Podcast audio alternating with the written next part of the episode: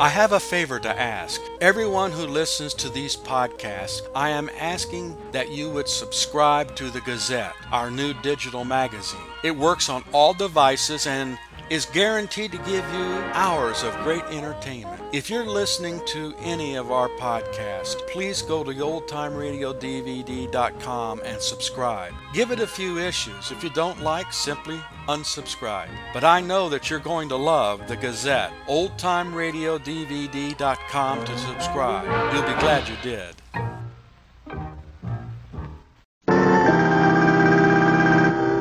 The CBS Radio Mystery Theater presents.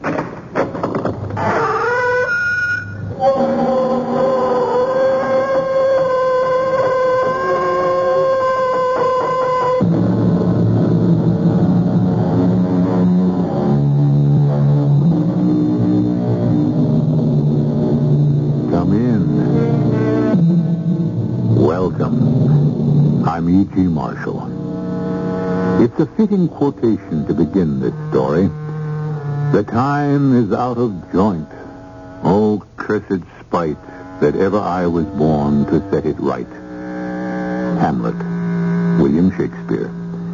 And this is a story of the century in which he was born, the 16th. Young Will Shakespeare was an apprentice in his father's butcher shop. Queen Elizabeth ruled England, and Henry III presided over an uneasy France, torn apart by religious wars between the Huguenots and the Catholics. These were times bloodier than today, when no street was safe at night. Damn, it's the night guard. What matter? We have safe conduct on a dark night like this. You think these thieves in livery will stop to see them? You're right. There may even be Huguenots. If we can just reach that next corner unseen, we have a chance. Come. Ah. Oh, do not what? I stepped on a pebble, my sword against the wall. Stand and deliver, whoever you are. Lift the torches. Run, run for your life, Denny. Oh, are we fire? Pay no heed. Fire! Oh, I'm hit. Oh, they, they, they've blown my whole side out to the right before they reload. Then at the end of the, the twisting lane, to the left, a door. If God or love is good, behind it you may find refuge.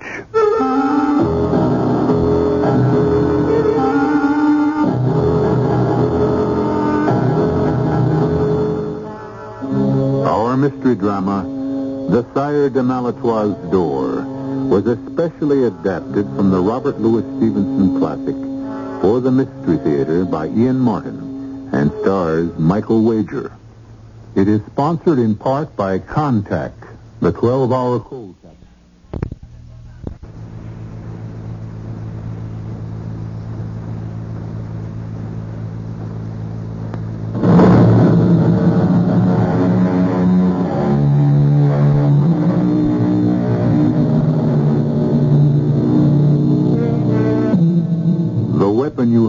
fired earlier was the arquebus, the precursor of the musket and our modern rifle. Not the weapon of the ordinary gentleman of this century whose sidearms were the rapier, a heavy weapon built two-edged for slicing and slashing with a sharp point for thrusting. Roger Chantivert and Denis de Beaulieu were only so armed when they were attacked, leaving Roger mortally wounded on the cobblestones of Chateau Landon. But let's begin with the other, Dennis de Beaulieu. Earlier that same evening, as he is finishing a flagon of wine with the landlord of the Auberge Tete du Port. I beg your honor to stay off the streets of Chateau Landon at dark. Why, good host, it's scarcely dusk. What have I to fear? In the France of 1575, many things. Thieves, cutthroats, and as bad as all of them, the guard itself. Most of all, the times. Half the city is still at war. What? With a truce proclaimed. Piece of paper. But I have a safe conduct. There's also just a piece of paper. Well, landlord, I thank you for your kind concern. Nay, this reward you sufficiently. Oh, the young gentleman is most generous. Well, come with me to the door and point out to me while the light lasts the way I must go to my friend Chantivale's house. It go down, was it not? Now, that's the street. See you the church spire where the bell for evening mass is tolling? High on the hill to the right. Uh, the same. They mark you very close to it, the chateau. I've marked it before. What great lord lives there? The Sire de Malétroit, owner of this fief, and lands beyond as far and further than the eye could reach. Woe betide any man who should cross his path. Well, I'm not likely to since I'm here in your city only for the night. Pretty direct me on my way whilst I can still see to trace it. I'm sending you over the hill rather than around, for the lanes twist and turn enough to set one's head spinning. But if you steer between the church and the chateau, on the other side of the hill is a straight avenue, and three streets down, you will find the Rue des Beaux-Arts. The chateau to my left, and as always, the church to my right, and I pass between them. Ah, justement. Don't worry about the dark. I'll not tarry for mass. I'd be too late anyway.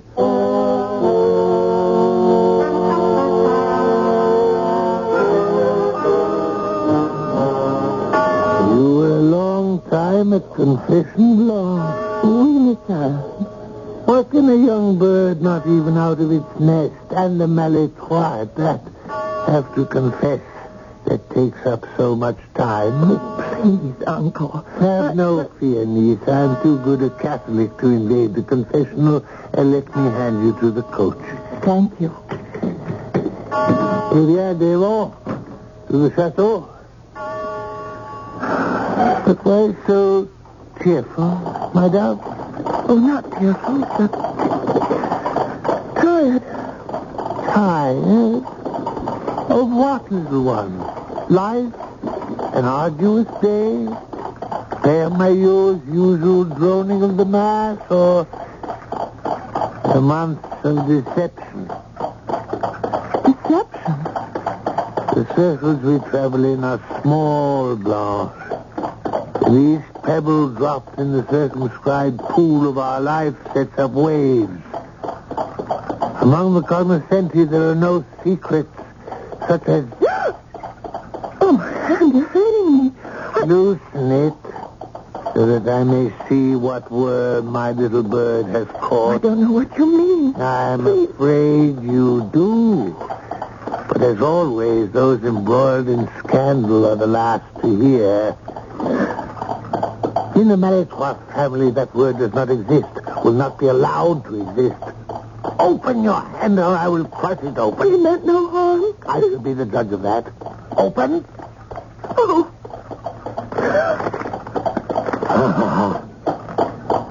A spilled paper, badly crushed. A billet doux, no doubt. what are you going to do? Read it and decide. We're almost home. I I think I shall defer my answer till we are behind the walls of Chateau Malétroit.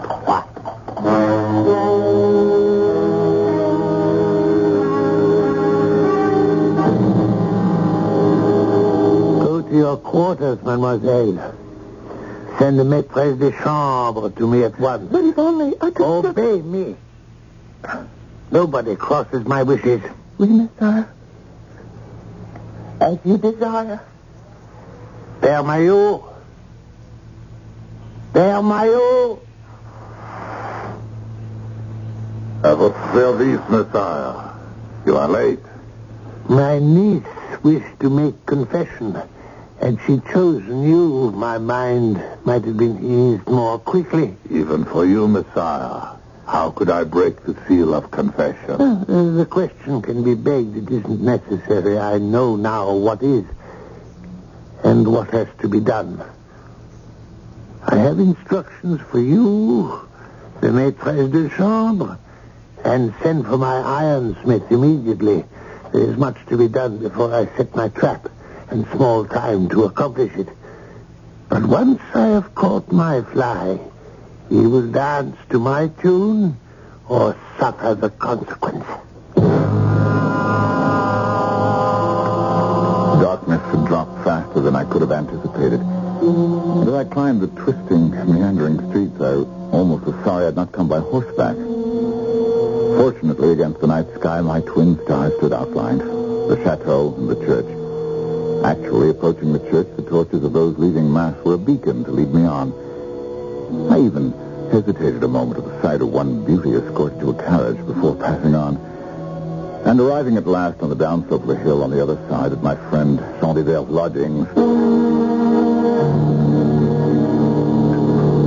Ah, and one more for the road. I drink not to that, but to you, mon vieux, To both? Ah. Ah, God save me for any others and punish me if this should be a lie. But I swear by the winged archer himself or any comparable saint, if this were any other night, I would make no end of it. I understand. Where there's a lady. Ah, but such a lady. If I dared divulge all, but... Ah, listen, midnight. She'll be here within the hour. I need no explanation, dear friend. I love the ladies as much as you.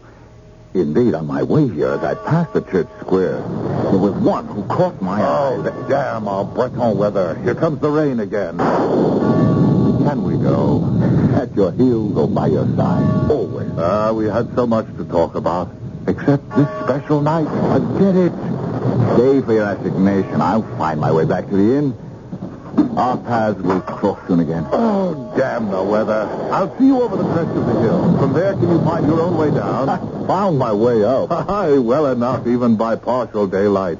But in God's name, step quietly and carefully. Trust no one. Keep to yourself. No one. It's a bad time when everything runs awry. You lead. I promise to be as careful as any church professor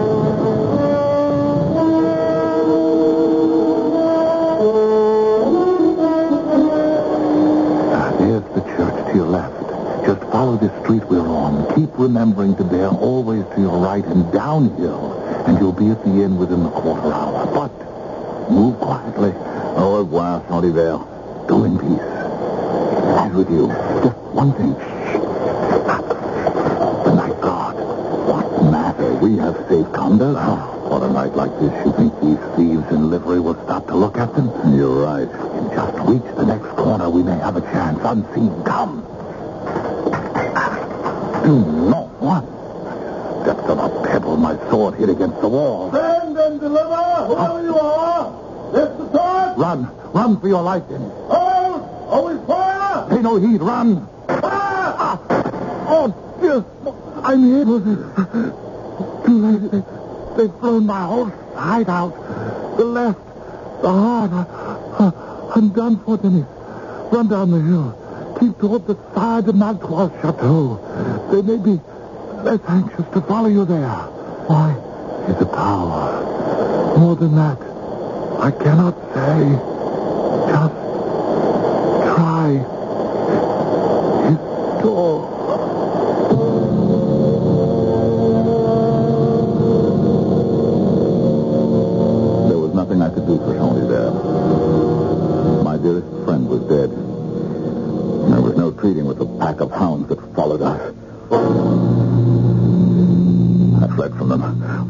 Tortuous alleys, ever conscious of their footsteps after mine. Rushing down a lane scarce wide enough to accommodate myself, I suddenly found myself faced with a waist-high terrace, which I was about to leap. Through some instinct, the rising moon stayed me.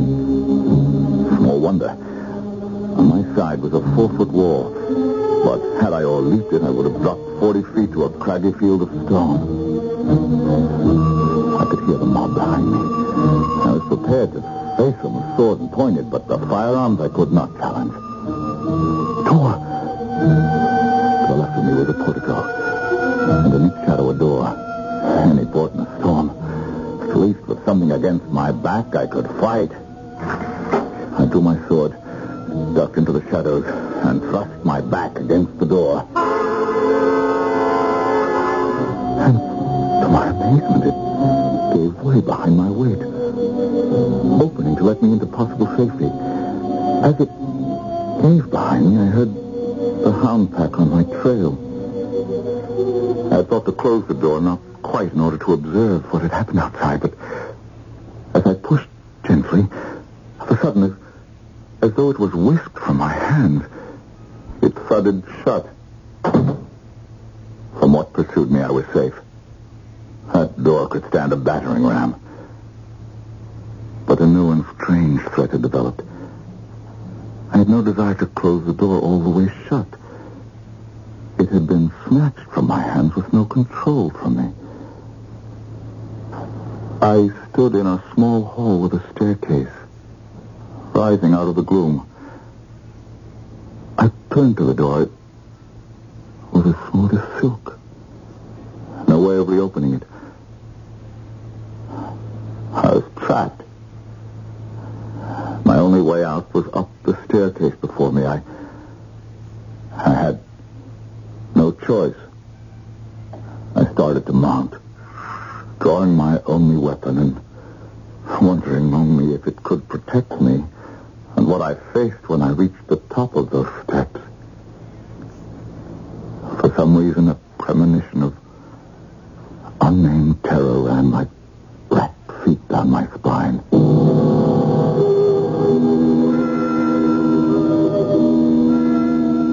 What monstrous figure awaited Dennis de Beaulieu at the top of the steps? What swirling ghost from the underworld or some other world threatened his immortal soul? I can at least report some of that as we return shortly with Act Two.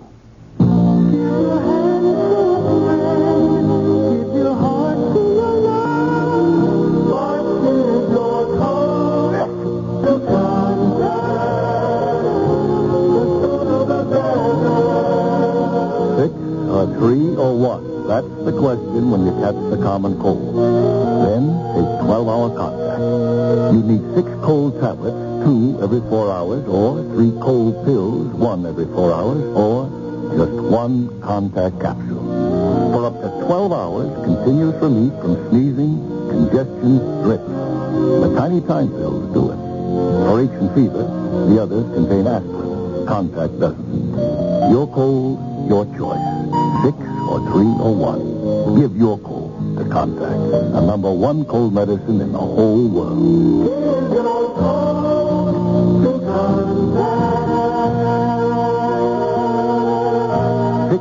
Or three or one. Take Contac only as directed. Blind and successful? Well, we're here to tell you. There are lots of us all over the country. We're blind, but we're just like you. I'm a senior clerk at the Downstate Medical Center. Part of my life just is getting up and going to work and performing certain functions on my job. I look at the NSC in the same respect that there's a commitment and an obligation. That to be able to give of yourself and to know that somewhere it will help others, and perhaps in turn that someone else who gives a little may in some way eventually help you. And when it all comes together, it can produce something, you know, very good and very big for the benefit of everyone. For further information, get in touch with your local affiliate of the National Federation of the Blind or contact me, Kenneth Jernigan, President, National Federation of the Blind, 218 Randolph Hotel Building, Des Moines, Iowa, 50309.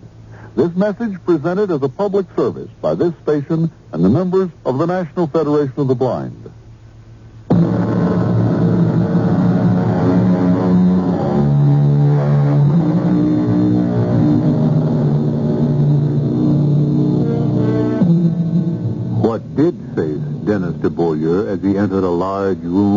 Polished stone with arras draped openings on three sides and two large windows on the fourth was a little old gentleman in a fur tippet seated by the fireplace in a high-backed chair.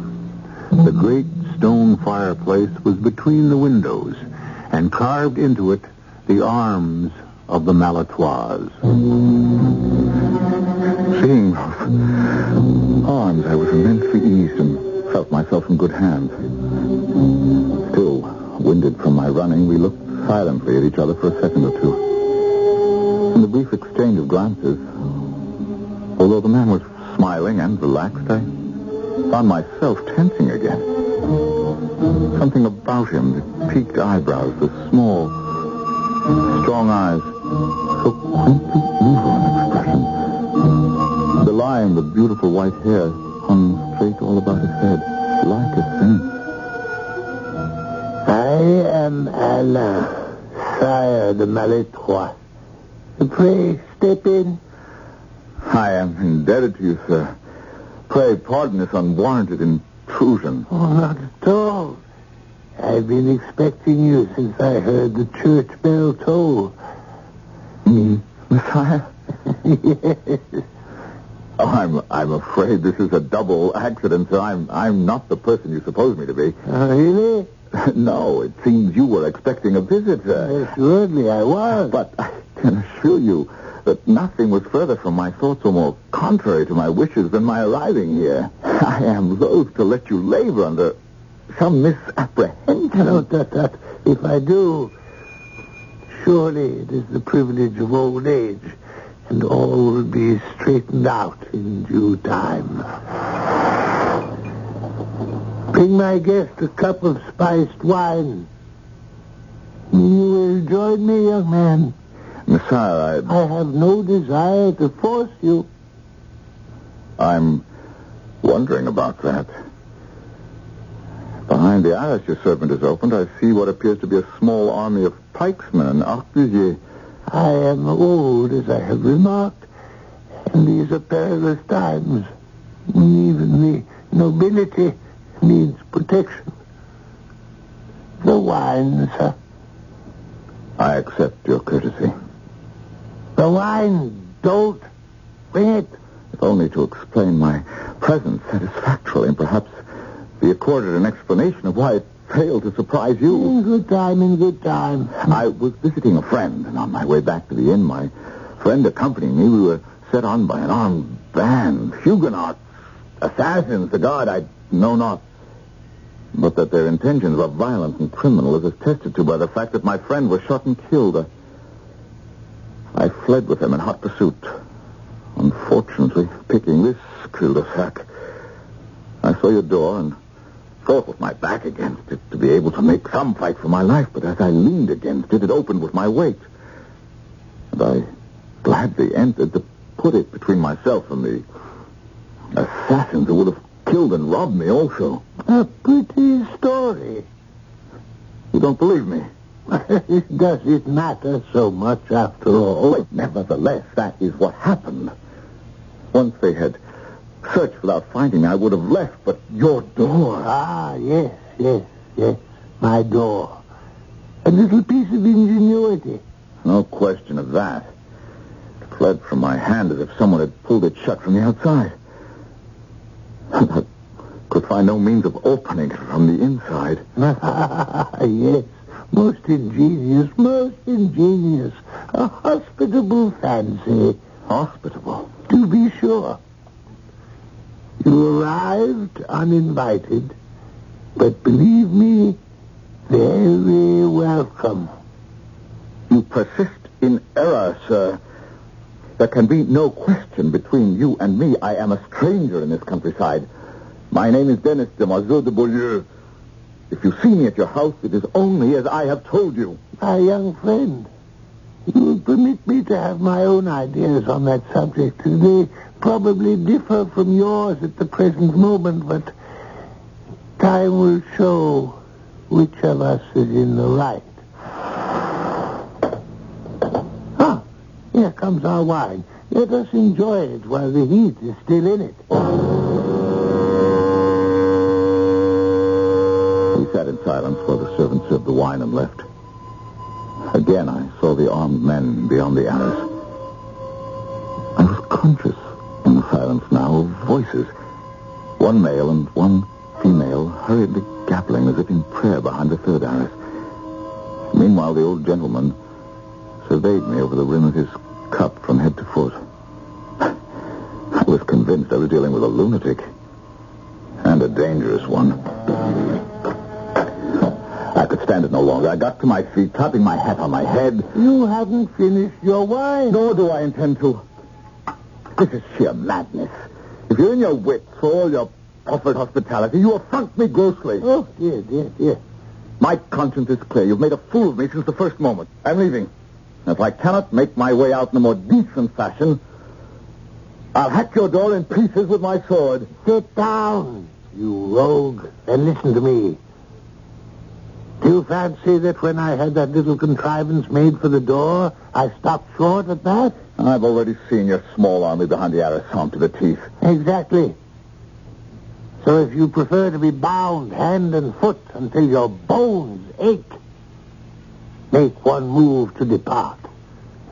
If you choose to remain free, agreeably conversing with an aging gentleman, why then, resume your seat, finish your wine in peace, and God be with you. So, I'm uh, a prisoner. I state the facts. Now, let us finish the wine before it is cold. Uh, it serves to make the waiting more agreeable. But what? What are we waiting for? You entered from one covered arch. You have seen that the main house lies behind the second. We are waiting for what is taking place behind the third. Yes, but what? For a lady to make up her mind. Perhaps the longest wait a man can endure. Eh, À votre santé, mon brave. Pick up. It passes the time.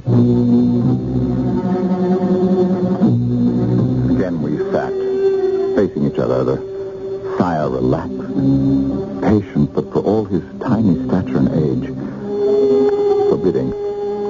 For myself, I found myself downing the wine at the gulp, almost choking on it as my throat tightened with some unknown dread. And I faced battle with less fear in my heart than I felt in this bewildering game whose purpose I knew not. A nightmare of nightmares. I turned to the arras as if by staring at it hard enough, I could divine what was happening behind it. Daughter, in the name of the Lord Almighty, will you truly confess and admit to your sins? I tell you, Maillot, I have not sinned. You have lusted after men, young men who feast their eyes on you. How can I? Whom held here in the chateau, a virtual prisoner since my father and mother died. You chose the most sinful place of all, before the altar at the Holy Mass. But it is the only time I leave these walls. If I lift my eyes to look at the world outside, is that a sin? You have done more than look. You know the sire intercepted a communication to you from some man today. What was his name? I, I know not. Are you sure? Did I lie to you, my father? Sin leads to sin. I can look in your eyes and tell you know his name. Even if I did, I would not tell you. Or the sire. Nor my uncle. I know how cruel he can be. How cruel both of us can be to save your immortal soul. Would you prefer we found the answer with a thumbscrew or the iron bolt? Oh, no, you would not. My uncle would not. Do not be too sure. The honor of the Malétroit name has never been sullied. As the last of the line, save yourself. The sire will never permit it to be. The name of the young man that passed you the note? No. I have done naught to feel shame for. Nor if there were such a cavalier, neither is he. The note I cannot deny. It exists. But everything else is your foul imagination and my uncle. I will not let you harm an innocent man because of who I am. So be it. I commiserate with you, my daughter, in the church. You have brought your punishment upon your own head. I go to inform your uncle. Man, because of who I am. So be it. I commiserate with you, my daughter, in the church. You have brought your punishment upon your own. Silence between the Sire de Malétroit and myself, broken only by the intriguing murmur of voices behind the arras whose words could not be heard, had become intolerable. I was just about to speak when the third arras was pushed aside. The tall priest, his brows knitted in anger, his cool face set doggedly, came into the room.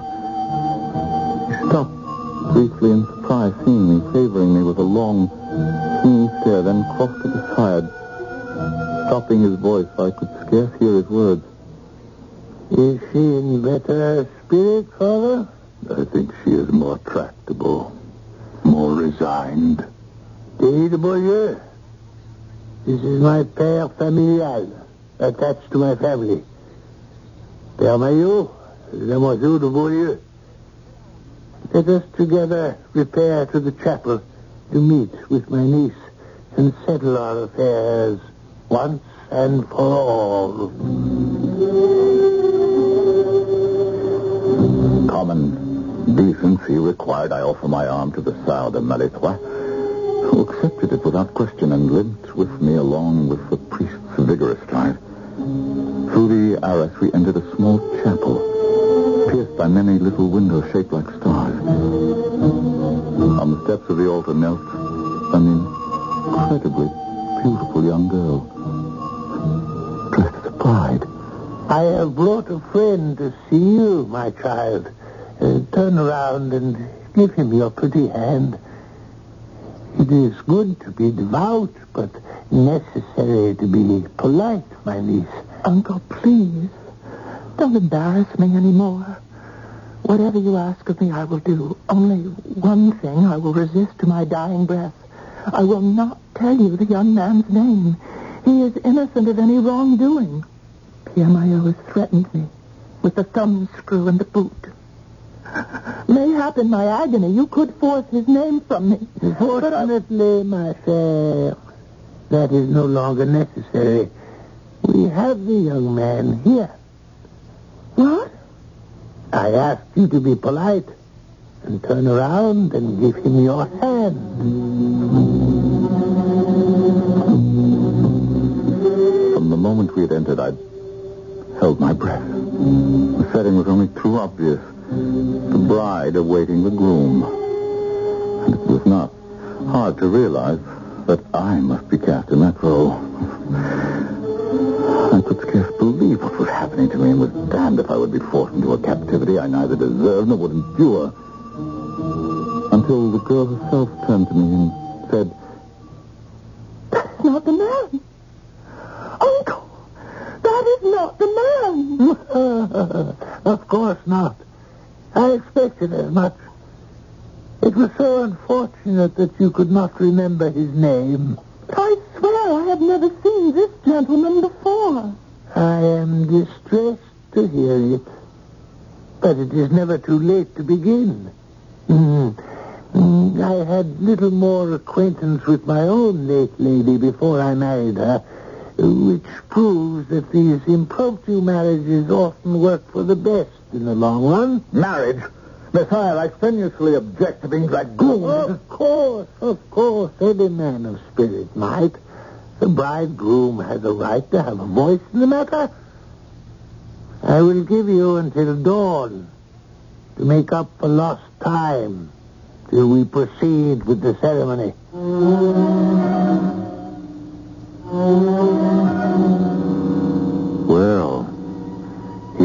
Not so pretty a state of affairs. And the word affair is strictly used. For evidently the remorseless Sire de Malétroit is convinced that his niece has brought the threat of dishonor on his name. A threat we might treat more lightly today, but 400 years ago one lived by different standards.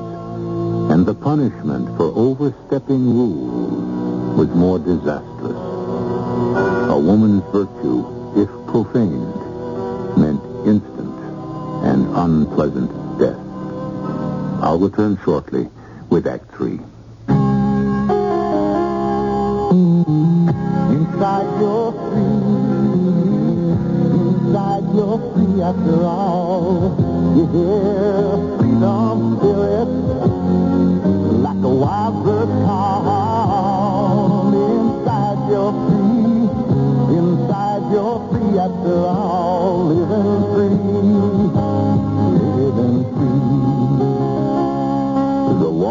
of open road before you, you at the controls of a Buick Century.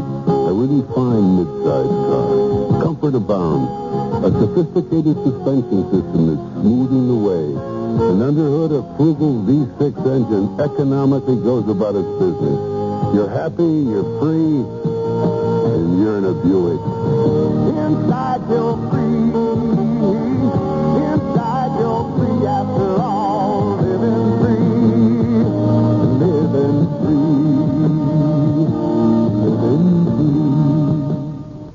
About your Culligan man calling? My Culligan man calling? That's when I go, hey, Culligan man. Now, that's Culligan man calling. No, I mean your Culligan man may be calling on you soon. Uh, I'll show you how it goes. Knock, knock. Who's there? Culligan man. Culligan man who? No, look, this isn't a game. You know Culligan, the worldwide water conditioning people. Yes. Well, the Culligan man is your local water expert right here to solve your water problem. How do I know if I have water problems? Uh, look at it this way. If we didn't have hard water here or some kind of water problems, then the Culligan man wouldn't even be here, would he? I see. So, you know what to say when the Culligan man knocks? Yes, and I know what to say if he doesn't, too. What? Hey, Culligan man. Well, I can't knock that. Want to try Culligan soft water without buying? Now you can rent a Culligan water softener for as little as $5.50 a month. For complete details on how you can rent a Culligan, pick up your phone and say, Hey, Culligan man. This is WBBM Chicago.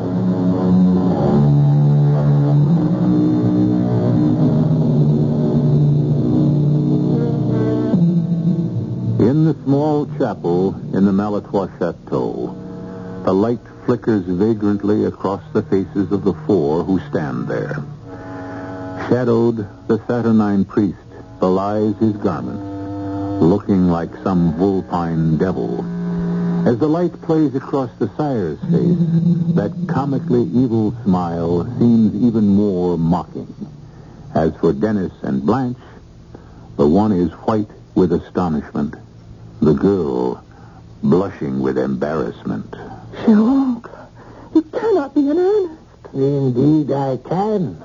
And am. I declare before God I will stab myself rather than be forced on that poor young man. I assure you, you will not have the opportunity. Oh, Manon, pity me. There isn't a woman alive in France that would not rather die than have such a marriage forced upon her. Is it possible that you do not believe me? That you still think this is the man? Frankly, I do. Uh, but let me explain to you once and for all, Blanche de Malétroit, that when you took it into your head to dishonor my family and the name that I have borne, you forfeited any right to question my designs or even to look me in the face. Oh, Bernard, if you only... Not one word more. It is my duty to see you married at once. Out of pure goodwill, I have tried to find your own gallant for you. And I believe I have succeeded. But if I have not, I care not one jackstraw. So let me recommend that you be polite to our young friend, for damn upon my word, your next groom may be less appetizing. I had watched and listened to all this in puzzled silence. And silence for another reason. In two short minutes, watching the emotions that crossed her exquisite face, I felt I had come to know this girl. Her capacity for love, her tenderness, her bravery. And know, did I say? More than that. Admire, revere, I love her for all she was. I was already jealous of her unknown cavalier. But that milady had spirit as well, I was soon to discover as the arras closed behind her uncle and the priest.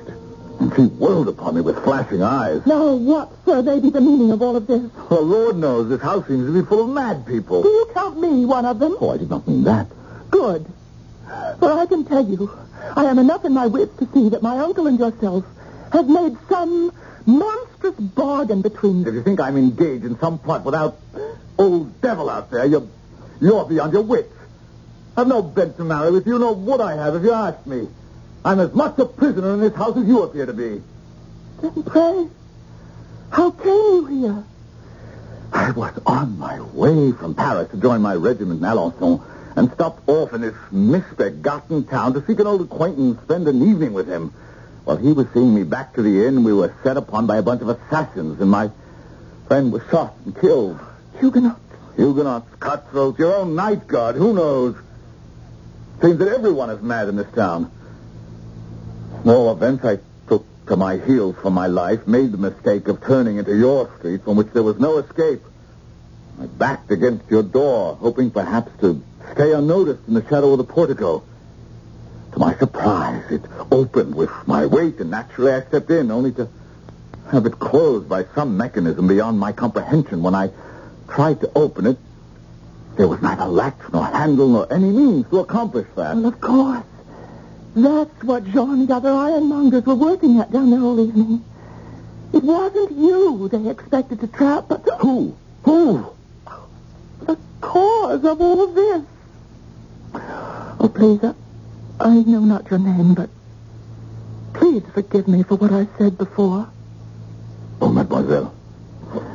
The longer I spend with you, the more I could forgive you everything. Oh, don't jest with me, please. It is all my fault that you are caught as you are. Oh, what can I do? Well, let's make a start by doing what I have done and tell me the answer to all these riddles. I'm ashamed. And yet, there's so little to tell. I was left an orphan early and had been brought up in this house mainly by the sire himself. He's not married. Well, his wife died when I was 14.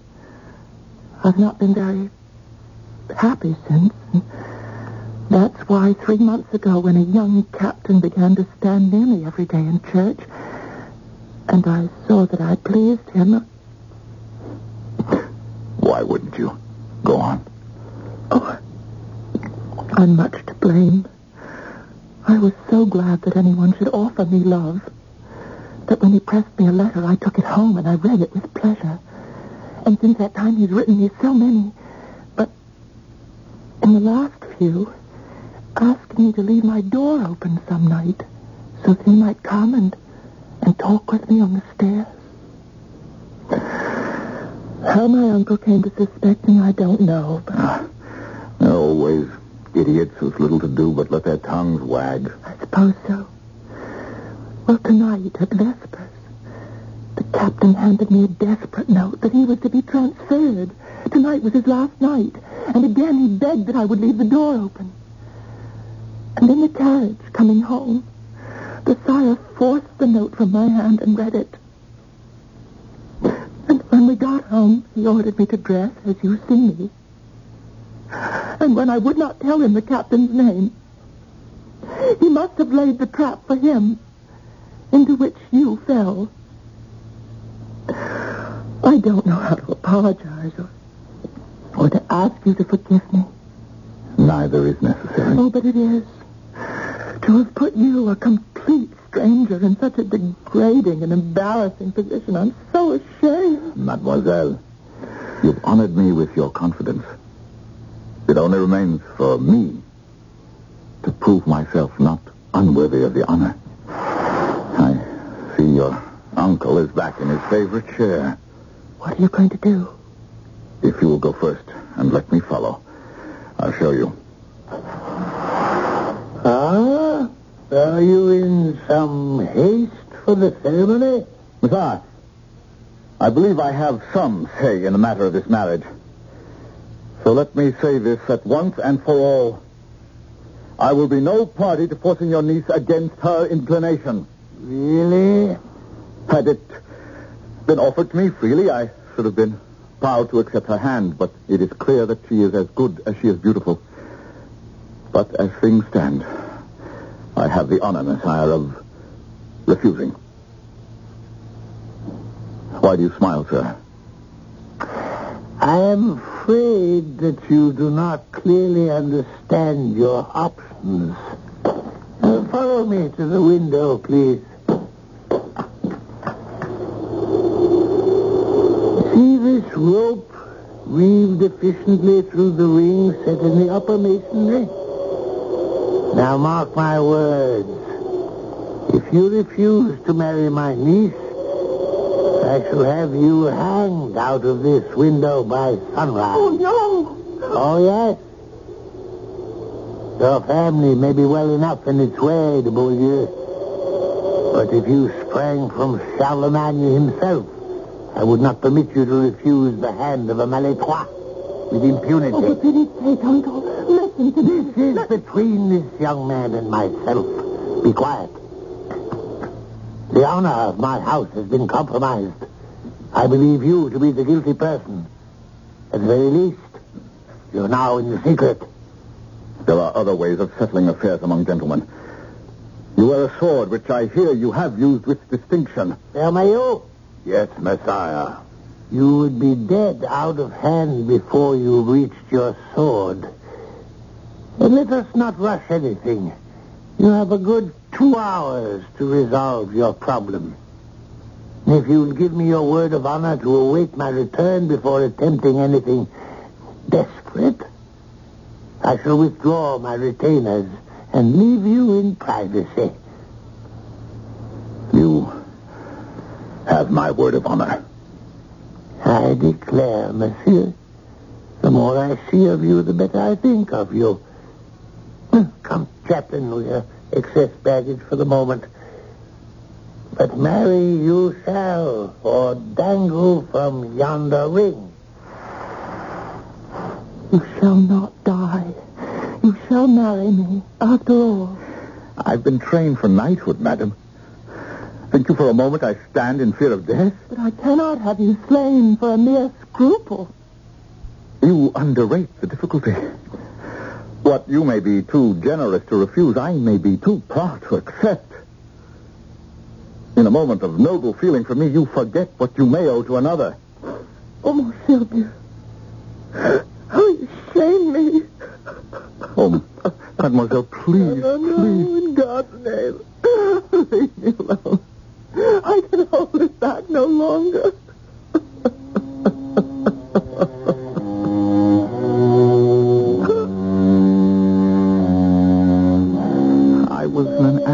embarrassment. I cannot bear to see a woman cry. And I was as helpless as a babe.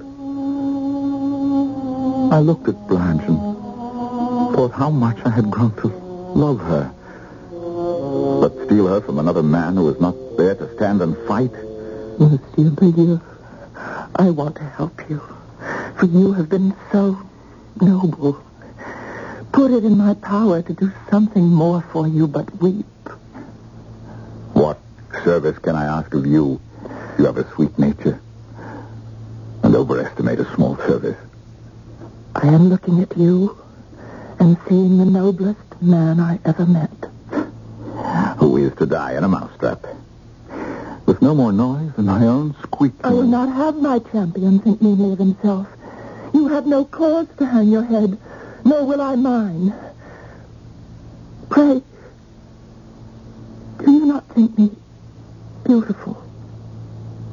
Oh, in- indeed, mademoiselle, I do. Well, I'm glad of that. And how many men in France have been asked in marriage by a beautiful maiden with her own lips, and who have refused her to her face? You are very good. But you cannot make me forget I was asked in pity, and not for love. Can you look in my eyes now and believe that it was for anything but love? I have loved you since the first moment you took my part against my uncle.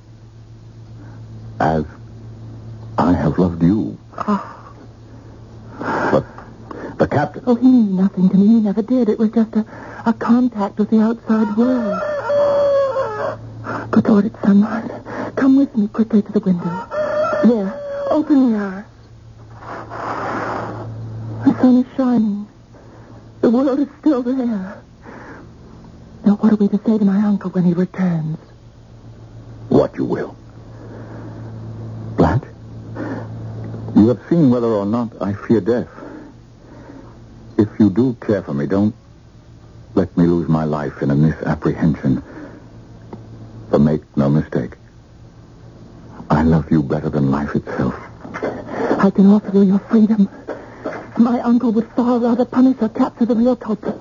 If you must escape, the captain's name is René de Parterre. I never heard the name. And if I did, it is forgotten. Well, children, have you decided? Messire de Malétroit,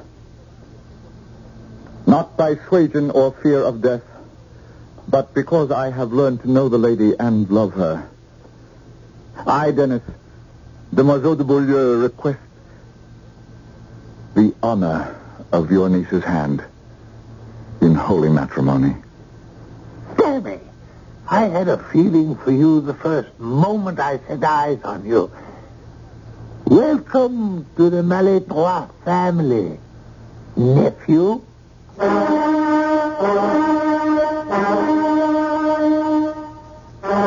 So, once again, and this time for the last time, we close the Sire de Malétroit's door on a happy ending.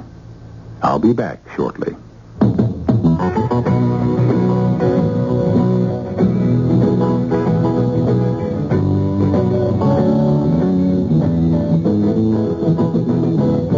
A few good men. That's what the Marines are looking for. A few good college men who want to lead.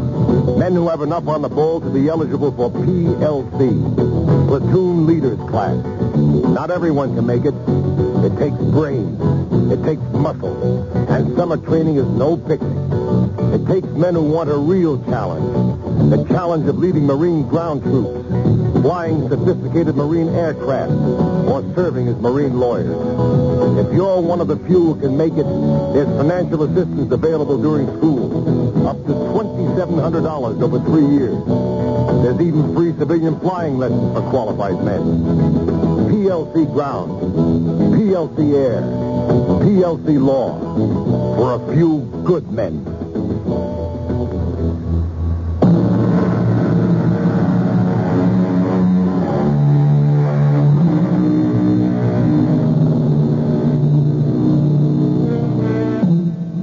For any among the listeners, Captain Parterre had no serious intentions.